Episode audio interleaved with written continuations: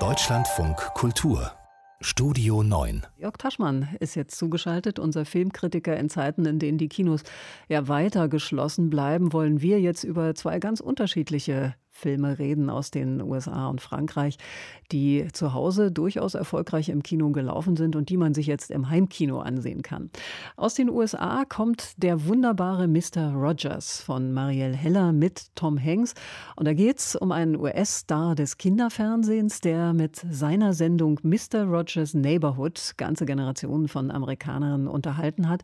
Der stets freundliche Gastgeber und Nachbar erklärt da den Kindern die Welt und ausgerechnet der arrogante arrogante und aufbrausende New Yorker Journalist Lloyd Vogel, der soll ihn nun porträtieren.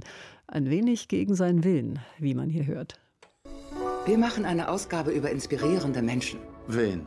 Mr. Rogers, der beliebte Kindermoderator im Fernsehen. Ich arbeite hier für Sie als investigativer Journalist. Ich schreibe keine Lobeshymnen. 400 Worte. Seien Sie nett.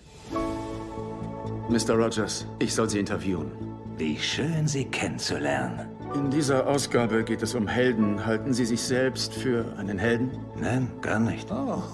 Tja, Jörg Taschmann, ist das ein Film, in erster Linie wieder ein Tom Hanks-Film, der ja eine Oscar-Nominierung im vorigen Jahr bekommen hat?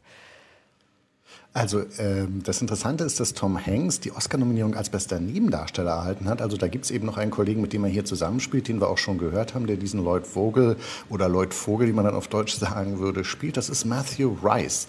Und die beiden, äh, die ergänzen sich auf ideale Weise und spielen dabei auch gekonnt mit ihrem Image.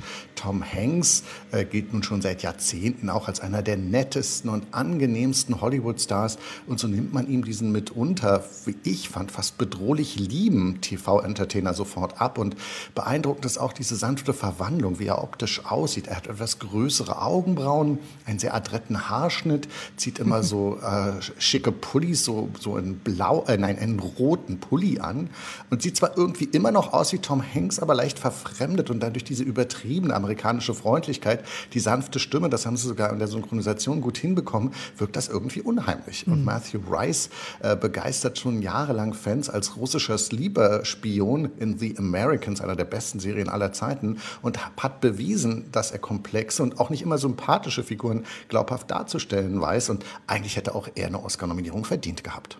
In Deutschland ist dieser Fred Rogers ja eher unbekannt. Wie zeigt denn die Regisseurin Marielle Heller dieses besondere Kapitel der amerikanischen Fernsehgeschichte? Also was ich spannend fand, ist, wie sie es ästhetisch versucht hat zu lösen. Also der Film fängt im klassischen 4 zu 3 Fernsehformat an und man sieht dann so Videoaufnahmen aus einem TV-Studio, das so an längst vergessene äh, Fernsehzeiten erinnert. Und man sieht dann die Städte Pittsburgh und New York so als knallbunte Miniatursets und äh, die Spielfilmhandlung dann erweitert sich und vergrößert sich sozusagen wieder der Bildschirm ein breiteres Kinoformat. Aber da sie auch da bewusst mit einer traditionellen Bildsprache arbeitet, viele Großaufnahmen, die mehr ins Fernsehen als aufs Kino passen, äh, merkt man, man ist in einer anderen Zeit, nämlich doch eher so in den 80er Jahren. Nun geht es wieder einmal um zwei ungleiche Männer, denn der Journalist Lloyd Vogel, der hat nicht nur einen Vaterkomplex, er ist auch selber kein sonderlich guter Vater oder Ehemann. Setzt der Film zu versöhnlich auf die berühmten traditionellen Familienwerte und ist damit eher wertkonservativ? Also man muss sagen, die Regisseurin Mariel Heller ist eher unauffällig in ihrem Stil, bis auf das, was sie schon erwähnt hat, was mir wirklich gefallen hat, dieses Ästhetische.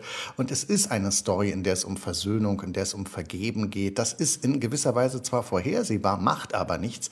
Man kennt ja diese Familienprobleme. Wir stehen kurz vor Weihnachten äh, und sollen uns ja nun wohl doch treffen dürfen. Also da kennen wir ja diese Probleme oder wir kennen sie eben aus der Vergangenheit. Und es ist irgendwie schön zu sehen, dass sich Figuren auch entwickeln können. Und äh, insofern ist es ein sehr warmherziger Film. Film, der genau vor einem Jahr zu Thanksgiving in den USA in die Kinos kam, ein Riesenerfolg wurde mit über 60 Millionen Dollar Einspiel. Und gerade in diesen Zeiten der Pandemie, wo wir keine Kinos haben, wo wir nicht rausgehen können, glaube ich, können wir uns den auch im Heimkino ganz gut anschauen. Der Film ist seit ein paar Tagen erst in Deutschland auf dem Markt und schon Nummer zwei der DVD-Charts. Also er scheint wohl auch hier in Deutschland ganz gut anzukommen. Und äh, obwohl er auch auf VOD also herausgekommen ist, gibt es die DVD, die kann ich nur empfehlen. Da gibt es schöne Extras mit erweiterten Szenen und so weiter. Also eine ganz große große Empfehlung meinerseits. Also eine Empfehlung und nach einem wunderbaren Mann aus den USA kommen wir jetzt zu einem Mann zum Verlieben. Das ist der deutsche Titel eines Französ französischen Films. Äh, den hat der bekannte Schauspieler Louis Garrel inszeniert. Eine Dreiecksgeschichte, ein Mann, zwei Frauen, klingt erstmal ziemlich altmodisch. Ist es das auch? Im Original heißt der Film L'Homme Fidèle, also zu Deutsch übersetzt der treue Mann. Und das deutet schon darauf hin, dass es hier ein bisschen anders ist als erwartet. Louis Garrel hat analog noch auf Kodak gedreht, hat die beiden Hauptrollen direkt für sich und seine Frau Laetitia Casta auf den Leib geschrieben. Er spielt Abel, einen jungen Mann, der seit Jahren mit Marianne zusammen ist, bis ihm eines Tages erläutert, sie wird ihn jetzt verlassen für seine Frau Paul, weil sie von Paul schwanger ist. Und er nimmt das irgendwie ganz standhaft hin.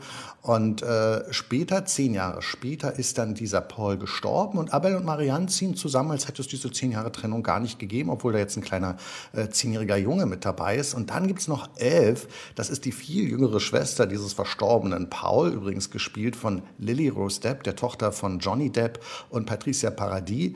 Und ähm, die äh, spielt eben diese jüngere Schwester, die schon immer in Abel, also die Hauptfigur, verknallt war. Wird das denn nun alles strikt aus der Männerperspektive erzählt?